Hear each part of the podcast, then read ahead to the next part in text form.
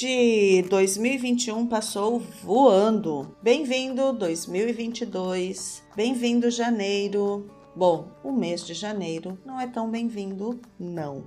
Bem-vindo, ouvintes, novos ouvintes, velhos ouvintes, ouvintes velhos e ouvintes novos também.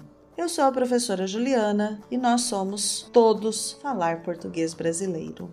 E o episódio de hoje é para falar sobre o desespero do brasileiro no mês de janeiro. Não, não, não é exatamente o mês de janeiro, mas o que vem junto com o mês de janeiro. O episódio segue a sugestão de uma ouvinte e aluna dos Estados Unidos. E para os outros ouvintes que ainda não são alunos, envio um abraço bem apertado. Você gosta do primeiro mês do ano? Ano novo, momento de reflexão, reorganização e foco nos objetivos.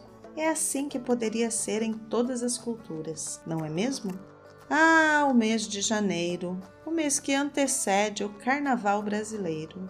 Se não fosse tão desesperador, seria o mais amado de todos os meses. Lembrando que o material do podcast, com as atividades interativas, está disponível no Patreon. Acesse o link aqui na descrição do episódio. Seja um apoiador pelo Patreon, receba o material do podcast e participe do clube de leitura e conversação. Iniciaremos o ano com um conto da escritora Clarice Lispector. E para o desenvolvimento da sua aprendizagem sem pressão, os encontros são descontraídos e leves. O mês de janeiro é frustrante para o brasileiro. Muitas coisas acontecem. Não se sinta frustrado como nós. Destrave o seu português. No dia 18 de janeiro, iniciarei a primeira turma do ano. Serão 16 encontros, às 4 da tarde, no horário de São Paulo, com duração de 90 minutos cada, às terças e quintas-feiras. Esse curso é para você que já fez o básico ou para você que estuda sozinho, usando aplicativos e precisa de prática. O conteúdo das aulas é para você atingir o nível intermediário. O método é comunicativo, ou seja, o foco é no sentido e na interação, mas teremos um pouquinho de gramática também.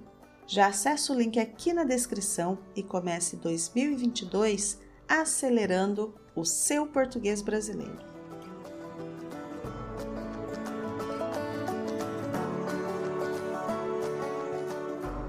Ah, o mês de janeiro, o mês das férias escolares, crianças em casa correndo para um lado e para o outro, cinema lotado, parques cheios. Ah, o mês de janeiro. Em dezembro, tudo é festa. O amigo secreto do Natal, a ceia natalina, o ano novo e o limite do cartão de crédito foi usado como 14 salário. Você pode estar se perguntando: 14 salário? O que é isso, professora? O ano tem 12 meses. Nós recebemos o salário uma vez por mês. Se fizermos as contas, vai sobrar alguns dias trabalhados que não foram pagos aos trabalhadores. Esses dias são pagos no mês de dezembro, como um salário extra. Esse salário extra é o 13 terceiro salário. Eu falei sobre o 14, considerando que o limite disponível no cartão de crédito pudesse ser considerado como um salário a mais no ano. Acredito que nós, pessoas adultas, temos as contas fixas mensais para pagarmos. Por exemplo, água, luz, gás, internet, combustível para o carro, aluguel, alimentação, telefone, televisão por assinatura, plano de saúde. Acho que falei todas. Ah, não, peraí. Faltou a prestação do carro. Prestação do carro é quando pagamos para o banco mensalmente a compra do veículo. É chamado de financiamento. As contas variáveis podem ser farmácia, atividades de lazer, restaurantes, salão de beleza e o happy hour com os amigos.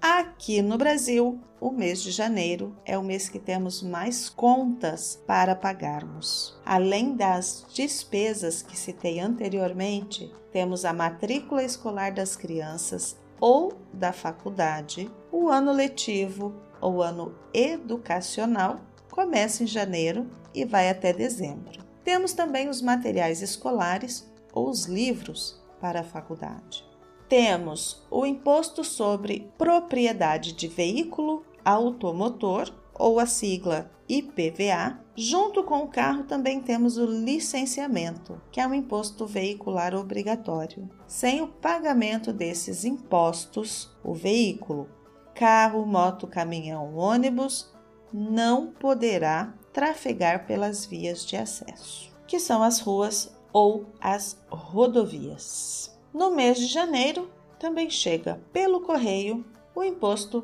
Predial e Territorial Urbano, o IPTU, que é o imposto que você paga para ter a sua casa. Então, temos as contas fixas e as variáveis o IPVA, o licenciamento, o IPTU, as matrículas, os materiais escolares. Tudo isso em um único mês. Ah, faltou a fatura do cartão de crédito, que sem dúvida as compras do mês de dezembro foram parceladas em pelo menos oito vezes. Como não temos muito hábito de economizar ou de guardar dinheiro, o mês de janeiro é um mês desesperador. Todas essas contas, como já disse, chegam em janeiro. No entanto, tudo pode ser parcelado, com juros para as contas serem pagas mensalmente no decorrer do ano. Viu?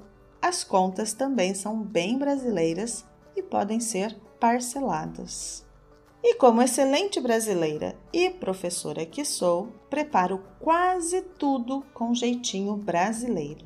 Quase tudo, pois a minha pontualidade é britânica. O pagamento para o curso de nível intermediário pode ser parcelado no cartão de crédito. Legal, né? Bem brasileiro. Decidiu que fará o exame CELP-BRAS? O meu curso já está disponível e se quiser pagar parcelado, você também pode. Para mais informações, escreva para contato arroba falarportuguesbrasileiro.com ou uma mensagem pelas redes sociais. Desejo para todos um excelente 2022 e nos vemos no próximo episódio. Tchau, tchau!